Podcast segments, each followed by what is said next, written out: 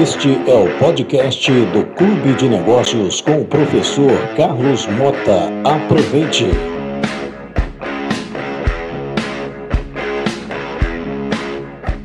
Como vai minha cara? Como vai meu caro? Seja bem-vindo ao terceiro episódio do podcast do Clube de Negócios. Satisfação estar com vocês mais uma vez, em mais uma oportunidade para debater o tema.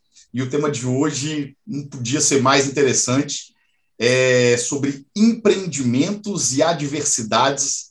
E falo hoje com o Bruno.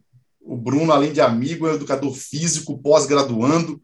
Aos 23 anos, o Bruno abriu seu próprio empreendimento em Juiz de Fora, no setor, e diga-se de passagem, um sucesso, e atua também como preparador físico e treinador para teste de aptidão física, seja presencial e assumindo as vantagens do mundo digital, atua também virtualmente. Bruno, seja muito bem-vindo. Obrigado, Budão, muito, muito obrigado. É, mandar um abraço aí para todo mundo que for assistir e espero que gostem do conteúdo aí, que a gente vai ter uma conversa bem descontraída aí sobre, sobre o assunto, né? Principalmente sobre empreendedorismo na, e a diversidade de empreender na pandemia, que eu acho que é o que foi o mais difícil para todo mundo aí que estava começando igual eu, por exemplo. Excelente, meu caro. Mas vamos então introduzir em, outra, em outro assunto, vamos dizer assim. Você, antes de ser um empresário e um empreendedor, é também um acadêmico, um estudioso, né? Como eu disse, bacharel em educação física. Você sentiu falta dos conhecimentos sobre negócios e finanças desde a sua formação? Bruno, pode parecer muito clichê, mas você acredita que deve ser um conhecimento a ser buscado desde cedo? Com certeza. É, porque hoje, né, parando para fazer uma análise de tudo que eu aprendi, tirando os ciclos de Krebs, que era uma decoreba que para mim fez muito sentido, fórmula de Bhaskara, tabuada, pretérito do passado mais que perfeito, todas essas coisas a gente vê que não tem utilidade prática nenhuma, principalmente na minha profissão. Né? Pode ter utilidade numa profissão, por exemplo, do engenheiro, que o cara precisa realmente de, de cálculo ali. Mas se você hoje conversar com, com um aluno que seja do primeiro, do segundo, do terceiro ano do ensino médio, pode ser até de escola elitizada, e perguntar para ele o que é um MEI, dificilmente ele vai te responder. Perguntar para ele como que funciona uma declaração de imposto de renda, ele não vai saber te falar. Então, assim, é muito mais do que a formação para ser mais uma máquina, né? mais uma pecinha da máquina. E sim uma formação para pensar, para sair fora da casinha, né? O pensamento político, o pensamento econômico, é, não, não tem como desvincular isso. Eu acho que a nossa geração, né, no caso, a minha geração, ela tem tido um pouquinho mais esse pensamento fora da casinha, ela tem tido essas coisas, e até a gente consegue ver bastante, né, é, hoje em dia essas escolas que trabalham mais com isso, né, de uma forma mais lúdica, obviamente, não dá para a gente cobrar que seja uma conversa igual a gente vai ter aqui, mas de uma forma mais lúdica, essas escolas já têm inserido isso na vida das crianças desde muito novo. Tem uma escola em Juiz Fora, né, que ela trabalha muito com isso, ela tenta ensinar política de uma forma mais lúdica, que eu acho que é muito válido para a gente, é, porque você falou, por mais que seja clichê, é uma coisa que tem que bater na tecla, cara, porque, infelizmente, os nossos jovens, eles não sabem, sabem muito pouco de quase nada. Exatamente, meu cara. Mas, Bruno, o tema de hoje da nossa conversa é adaptabilidade nos negócios você atua em uma das áreas que mais foi afetada pela pandemia do coronavírus. E aí eu te pergunto, meu caro, como é que você se adaptou a essa diversidade? Você acredita que está mais preparado? Não é um desejo, não, tá? Mas você acredita que está mais preparado para um novo e um diferente percalço futuro no empreendimento? Então, eu acho que tem que dividir bastante por partes essa pergunta, né? A primeira delas é deixa eu me estender um pouquinho até para falar um pouco sobre empreendedorismo. Porque é algo que eu vejo que muitas pessoas falam assim, que as pessoas que trabalham muito e estudam muito, elas vão ter sucesso. E eu acho que isso não é uma verdade. Todas as pessoas que têm sucesso trabalham muito e estudam muito, mas nem todas as pessoas que trabalham muito e estudam muito conseguem ter sucesso muitas vezes são oportunidades que aparecem na vida da gente. Infelizmente, às vezes eu entrei numa empresa, né, do, do, meu ramo, por exemplo, igual eu tive a oportunidade de estagiar no Minas Tênis Clube, que é um clube gigantesco, uma estrutura fenomenal. Suponhamos que eu quisesse continuar nessa área de treinamento de modalidade coletiva e tivesse um contato lá dentro que me incentivasse, como é uma empresa que faz, que incentiva, eu teria muito mais oportunidade do que, por exemplo, o Buda, que entrou lá na faculdade e simplesmente fez igual eu fiz. A primeira coisa que ele fez foi abrir o seu negócio. Então, eu abri meu negócio muito na cara e na coragem e apanhei um pouquinho da vida por isso, né? tive, graças a Deus, e tenho, né, minha irmã que é minha sócia, que apesar da galera falar que família é muito difícil, e é muito difícil mesmo, no nosso caso, deu um pouco certo, porque ela é muito dessa área financeira, então me ajudou bastante nisso. Mas eu acho que, que essa questão também que empreender é a sétima maravilha do mundo é um pouco demais, exagerado demais. Todo mundo fala, não, você tem que empreender, você tem que não sei... E, cara, Hoje, né, na minha época eu não entendia isso, mas hoje eu penso muito nisso. Um cara que quer empreender é um cara que, que gosta muito do que ele faz, que quer estar nos negócios, que tudo, mas o cara tem que entender que ele não tem hora para dormir, que ele não tem salário, que ele não tem nada. E praticamente muita gente que empreende, infelizmente, deixa muita coisa de lado. E já tem gente que é o contrário, pô, eu quero ser um funcionário público pela minha estabilidade. Eu quero ser um professor de faculdade, que, pô, é um puta de um carro que forma a gente, desculpa ter a expressão, mas que forma a gente. É, e, assim, tem uma estabilidade, tem uma carga horária relativamente boa, consegue ter tempo para sua família, consegue ter tempo para passear. Então, assim, é uma balança também. Eu acho que a nossa geração ela tem muitos pontos positivos, mas um ponto muito negativo é de ter que estar produzindo o tempo todo e de achar que quem não produz não merece ser feliz, né? Nesse sentido. Então, esse eu acho que é o primeiro ponto importante. Então, lembrar muito disso. Nem sempre quem trabalha muito e estuda muito tem sucesso, mas todo mundo que tem sucesso tem que trabalhar e estudar muito. Esse é o primeiro ponto que eu acho que é muito importante a gente citar. E aí, de acordo, né, indo partindo para a sua pergunta. Hoje, claramente eu consigo identificar uma cross né, do Bruno antes da pandemia e uma cross do Bruno depois da pandemia. A minha cross antes da pandemia, com um mês eu tinha mais de 200 alunos, tinha um negócio que fazia um fluxo de caixa ali, né, muito alto para uma empresa que estava começando, que estava tudo lindo. E aí veio a pandemia. E aí o meu ramo ele encontrou duas formas de tentar se manter.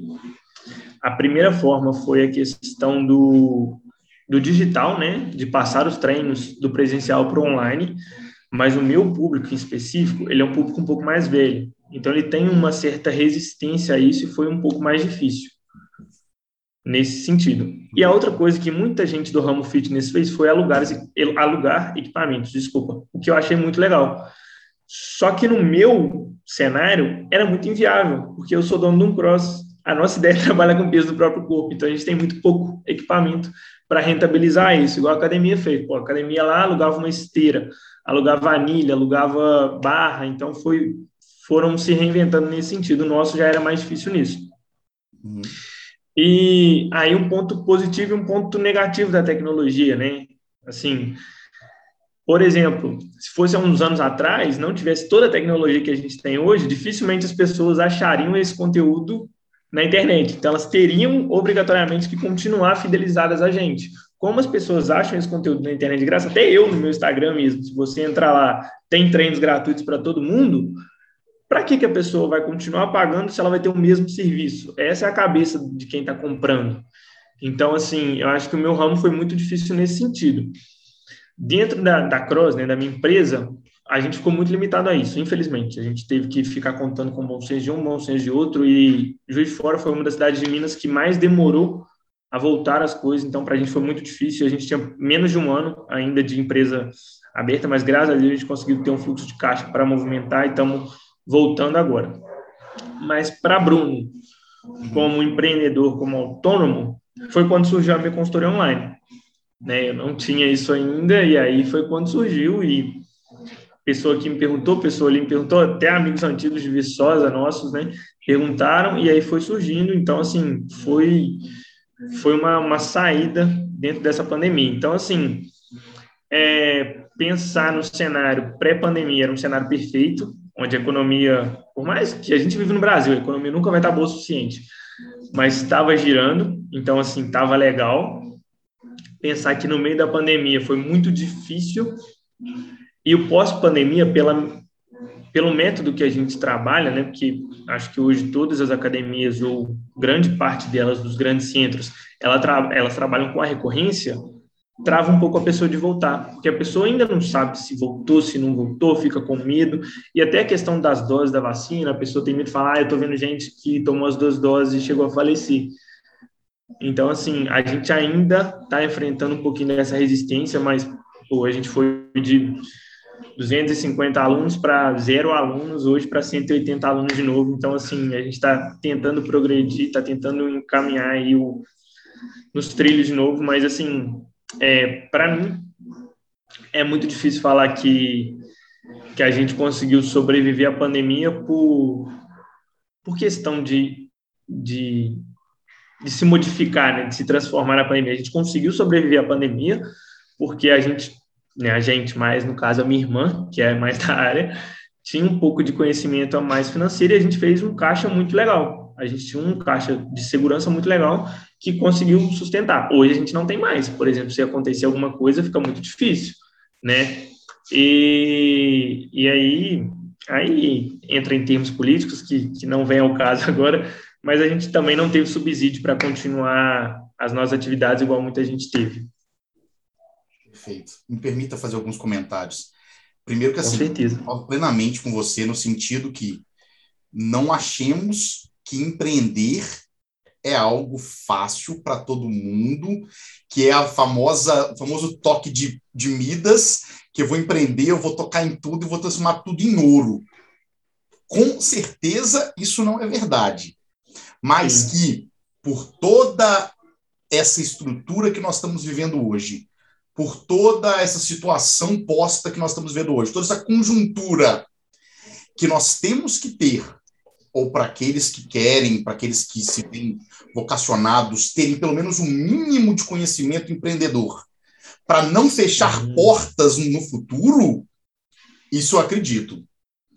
Não, Porque, e até uma. Se fosse extremamente fechado né, na sua cabeça, não, eu, eu, preciso seguir exatamente aquilo que eu fui formado, você nunca teria dado o próximo passo. Sim, com certeza. E até dentro disso que você falou, hoje é muito nítido, né? Eu não sei se você tem acompanhado, né? Mas processos seletivos de grandes empresas, eles fazem pesquisa de perfil para ver se o cara tem um perfil empreendedor para entrar na própria empresa dele, porque as empresas elas não querem segurar o profissional lá por muito tempo, né?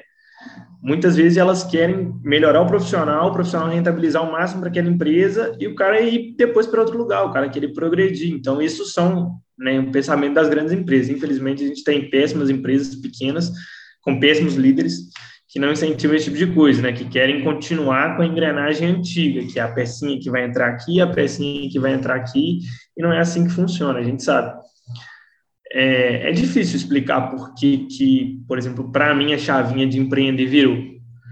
Creio eu, cara, muito, porque quando eu formei, né, eu tenho um orgulho demais de ter formado na UFV, que para mim é uma referência hoje no cenário nacional em universidades mas um grande problema que eu vejo, principalmente da universidade pública, é a questão da formação do profissional. Por quê? Porque ela forma um excelente profissional, mas ela forma um excelente profissional para a área da pesquisa. Ela esquece um pouquinho daquela área do trabalho, da parte prática. Então, pô, o tempo todo que eu fiquei né, na UFV, é, fiz a LUV, né, que é uma parte prática, uma experiência prática, mas foi iniciação científica embasada em quê? Ah, vou fazer a iniciação científica porque depois o próximo passo é qual? O mestrado. E depois é qual? O doutorado. E depois, então, era, é sempre isso. Então, quando a gente pensa nessa questão, né, que, que eu tento refletir para mim, foi porque a UFV talvez não tenha moldado um pouco a minha, a minha ideia para o que eu poderia fazer depois dali sem ser a carreira acadêmica. Então, o que, que eu pensei depois dali? Eu falei, pô, vou trabalhar de personal.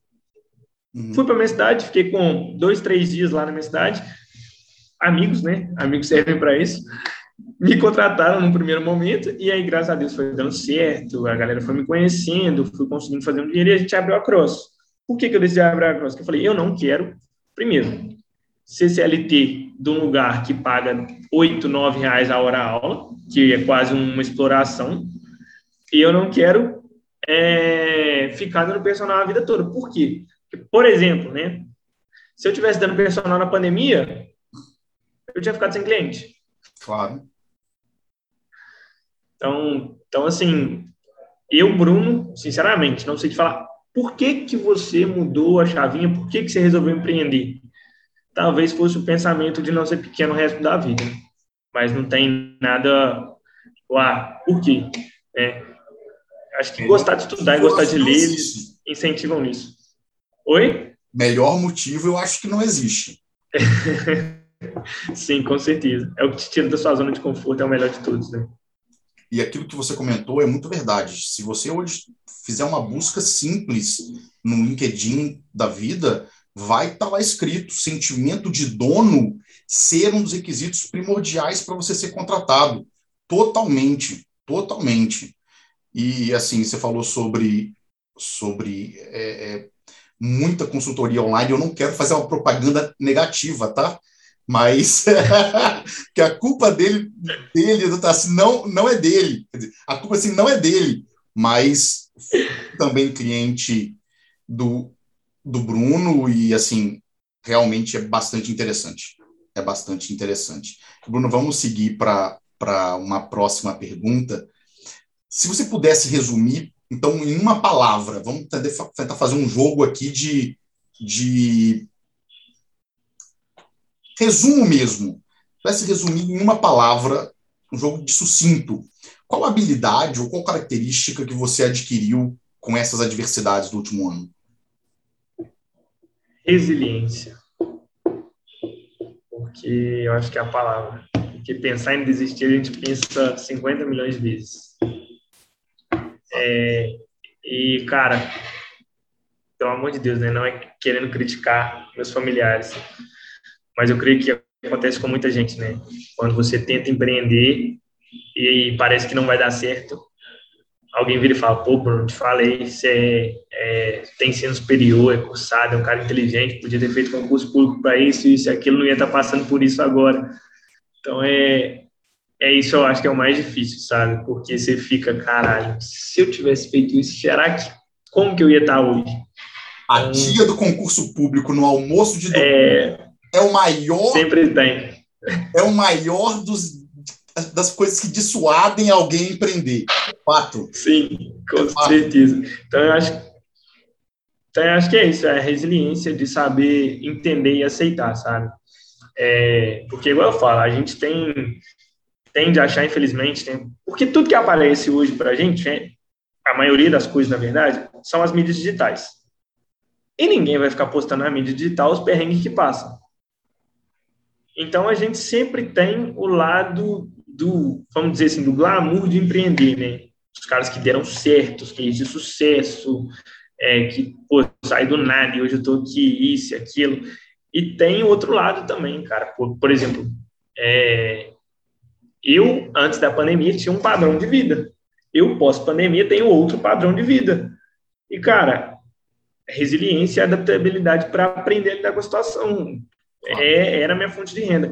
E isso até é uma coisa que eu acho que, para mim, né, por ser muito imaturo quando eu resolvi abrir meu negócio é, e ter pouco conhecimento de empreendedorismo, de economia, de finanças, que aí eu acho que é um problema estrutural, né, foi a questão de achar que um investimento tá ótimo, que empreender naquilo ali tá ótimo. Cara, e, gente, um conselho, não sei nem se eu sou uma pessoa para dar conselho, mas um conselho que eu daria para alguém, se me perguntassem hoje, Bruno, o que, que você acha? Quero empreender, o que, que você acha que eu devo fazer?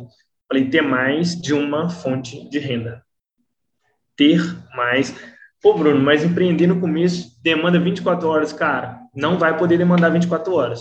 Você vai ter que ter um trabalho que seja de 6 horas por dia para te dar um salário mínimo e você vai empreender nas outras horas que faltam no seu dia. Porque eu acho que, que é, ter uma fonte de renda só, né? E eu falei do, trabalho de CLT aqui, gente, mas pô, quem entende de investir em bolsa, de investir em ação, são N fontes de, de formas de renda aí, né? Extra. Mas é nesse sentido, de não ficar preso a uma renda fixa ali. Pô, eu tenho meu negócio, igual eu falei, pô, meu negócio estava dando muita grana no começo, graças a Deus. Então, eu tenho meu negócio, está dando dinheiro, é isso, está dando dinheiro, é isso, está dando. Porque a gente, infelizmente, né, é, até parafraseando um, um, cara aí que é um amigo meu, é, o pior lugar do mundo é a zona de conforto.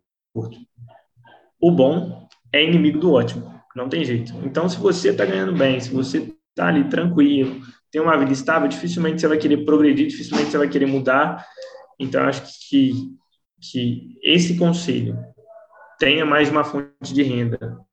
Nunca esteja satisfeito com aquilo que você tem, sabe? Não é questão de se matar de trabalhar, mas é questão de conseguir ver oportunidades em outras coisas, né? Por exemplo, igual a gente estava conversando em off, outras oportunidades, outras coisas, né? E uma coisa também que eu acho que muito empreendedor tem, é que, que, por exemplo, aconteceu comigo, é a síndrome do eu sou insubstituível. Eu gosto de falar assim. Porque, por exemplo, né, meu negócio é uma academia. Aí, às vezes, a gente tem um péssimo modo de pensar. Pô, a minha academia só tem muita gente porque sou eu que dou aula. Ninguém vai dar aula igual eu, porque eu sou dono. E não sei o quê. E não é assim, cara. Infelizmente, não é assim. Então, eu acho que quando você quebra esse paradigma aí também de, de que achar que aquilo ali, para ser saudável, depende de você, você começa a crescer de fato que você começa a explorar novos horizontes, a explorar novas coisas, né? Obviamente, gente, eu estou falando vocês abrirem um negócio, eu quero empreender, tive uma ideia genial, vou, vou empreender, vou pegar meu dinheiro todo, colocar duas pessoas para trabalhar para mim e deixar eles lá, não é isso. É, mas é, é saber que aquilo ali não é 100% dependente de você. Perfeito. Concordo plenamente com você. Plenamente. Vamos já encaminhando para o final, meu caro. Eu faço uma pergunta, Bruno, para todos os convidados e as convidadas, e você pode ser direto se você quiser, ou pode devagar se você quiser. Você já comentou um pouco no começo da sua fala, mas para você, o que é então empreendedorismo? Cara, eu acho que é a primeira coisa que eu acho que para qualquer empreendimento dar certo é você ter um ideal. Bruno, qual o ideal? Eu não estou falando, eu não vou ser hipócrita de falar que é ah, o ideal de fazer vidas melhores. Não, isso é um ótimo ideal. Eu acho que as pessoas tinham que pensar nisso. Mas é o ideal que eu quero dizer é de você se idealizar no futuro. É pensar em como eu quero estar daqui a tantos anos, o que eu vou fazer daqui a tantos anos. É, o que, que eu quero com essa ideia, o que, que eu quero levar para as pessoas. Porque, é, infelizmente, ou felizmente, não sei, é o que eu falei, a gente tem muito maquiado a questão do empreendedorismo. As pessoas acham que, é o que você falou, né? Vou encostar a mão, vai virar ouro. E não é assim, cara. É muito difícil. É muito difícil. É desgastante e outra coisa também, né? Que eu falo muito, que eu brinco com muita gente: empreender é diferente de herdar. Então, isso eu acho que é outro ponto importante, porque se eu tenho uma empresa né, na minha família que ela é sucesso, eu viro diretor dessa empresa, eu não estou empreendendo. Eu estou continuando um projeto que alguém da minha família empreendeu. Então, assim, começar algo do zero, ter que trabalhar muito nisso. E, infelizmente, ter um motivo que te faça, ou felizmente, né, que te faça acordar todos os dias e querer aquilo. E se me perguntar, Bruno, qual que é seu motivo? Poder dar para os meus filhos tudo que eu não tive. E, por minha mãe fez coisa pra caralho pra eu ter as coisas, sabe? E, tipo, fazer mais do que ela fez. Então, é, é nesse sentido que eu acho que, que tem que ser o pensamento. Porque, pô, tem gente que empreende por um ideal e dá muito certo, muito certo. Fala, pô, não, eu quero empreender para salvar a floresta amazônica. Pô, lindo, maravilhoso, tomara que dê muito certo, é uma causa nobre. Mas calma aí, isso tem que ser consequência do seu empreendedorismo, entendeu? Por exemplo, o que a gente conversou, né? Brincou mais cedo aí. Bruno, por que, que você empreendeu? Cara, eu não sei te explicar, não tem algo que eu possa pontuar que foi esse motivo mas com certeza foi a vontade de ser grande, de ser grande, que eu falo na questão, na questão financeira, porque eu amo o que eu faço. Se eu pudesse ficar o dia inteiro na academia da, do meu bairro, na minha cidade, que é pequena, trabalhando, tendo uma vida financeira confortável, eu estava lá. Só que, pô, por, por esse desejo de ser grande, o que, que eu consegui? Eu consegui atender uma comunidade gigantesca. Eu tenho pessoas que treinam comigo, que falam, pô, Bruno, eu tomava remédio de depressão, hoje eu não tomo mais. É, ou diminui minha dose. Pô, Bruno, eu tomava remédio de diabetes, eu diminui minha dose. Poxa, Bruno, eu estava mal em casa, eu tô melhor. Então, assim, essas coisas bonitas que, as, que acontecem, né, e acontecem, pode acreditar, isso vai fazer valer cada gota de suor que você tiver, é, elas têm que ser consequência de uma causa que te faça querer acordar todos os dias. Porque, cara, uma frase que eu ouvi e que, que eu acho que é muito válida, não adianta você querer ver as outras pessoas bem sem você estar bem. Então, primeiro, a primeira pessoa do mundo que tem que estar bem é você. Então, assim, você tem que fazer para isso. Porque você não vai conseguir ajudar ninguém se você não estiver bem, sabe? E bem de saúde, bem financeiramente, bem no contexto geral. Então, eu não sei se eu consegui explicar o que eu acredito, mas eu acho que empreender é algo muito abstrato, de você ter uma definição, sabe? É, e é o que a gente conversou, tem empreendedores que encostam a mão, cara, tem gente que encosta a mão vira ouro, e não precisa nem ser ouro. O cara encostou a mão e virou ouro, né? Tem, tem coisas ruins que a gente vê que viram ouro porque o cara encostou a mão, né? Então, é, e só para exemplificar isso aí, pô, você pega hoje, né, um cara estudado, mestrado, doutorado, pós-HD, MBA, tem, fala, não sei, trocentas línguas, ele trabalha numa empresa ótima hoje, tem um salário ótimo. Ele é um bom empreendedor? Não necessariamente. Mas ele é um ótimo funcionário, ele tem altas capacidades para ele estar nesse cargo, para ele ter o conhecimento que ele tem. Agora, se eu pego um cara que, infelizmente, começa a dançar no TikTok sem camisa, coloca 500 milhões de seguidores na conta dele, racha de ganhar dinheiro, ele é um mau empreendedor? Então, por isso que eu falo, empreender não, não, não tem, eu acho que não tem uma explicação, sabe? Empreender é definindo em uma frase, né, em trecho curto, é a facilidade que você tem para ganhar dinheiro com aquilo que você gosta. Perfeito. Super compreensível. Só para complementar, para aqueles que buscam um pouco mais de informação sobre essa ideia de o empreendedorismo como algo a mais que o Bruno levantou, o episódio anterior, se você não viu, veja, ouça o episódio anterior, com a psicóloga Mariana Ledo sobre empreendedorismo social. É um pouco diferente do que o, Bruno comentou, mas faz um complemento. Eu quero, quem quiser entrar em contato, entender um pouco mais sobre o que você pensa do mundo, o que você pensa da atividade física, e até conhecer mais o seu trabalho, como é que faz? Cara, pode ir no meu Instagram, né? Arroba Bruno Delgado Personal, que lá tem contato, lá tem site, lá tem tudo que que a gente consegue atender. Lá tem né, a empresa também, então lá consegue acessar todas as informações profissionais e qualquer dúvida, só mandar mensagem, que eu estou 100% à disposição de responder todo mundo, né? Espero que tenha sido válido. Muito obrigado pelo convite. Meu cara, eu que agradeço, foi muitíssimo interessante. Como eu disse, não teria pessoa melhor para falar sobre esse tema. Então, muito obrigado a você. E muito obrigado a todas e a todos que escutaram esse terceiro episódio do podcast do Clube de Negócios. E com certeza, até a próxima.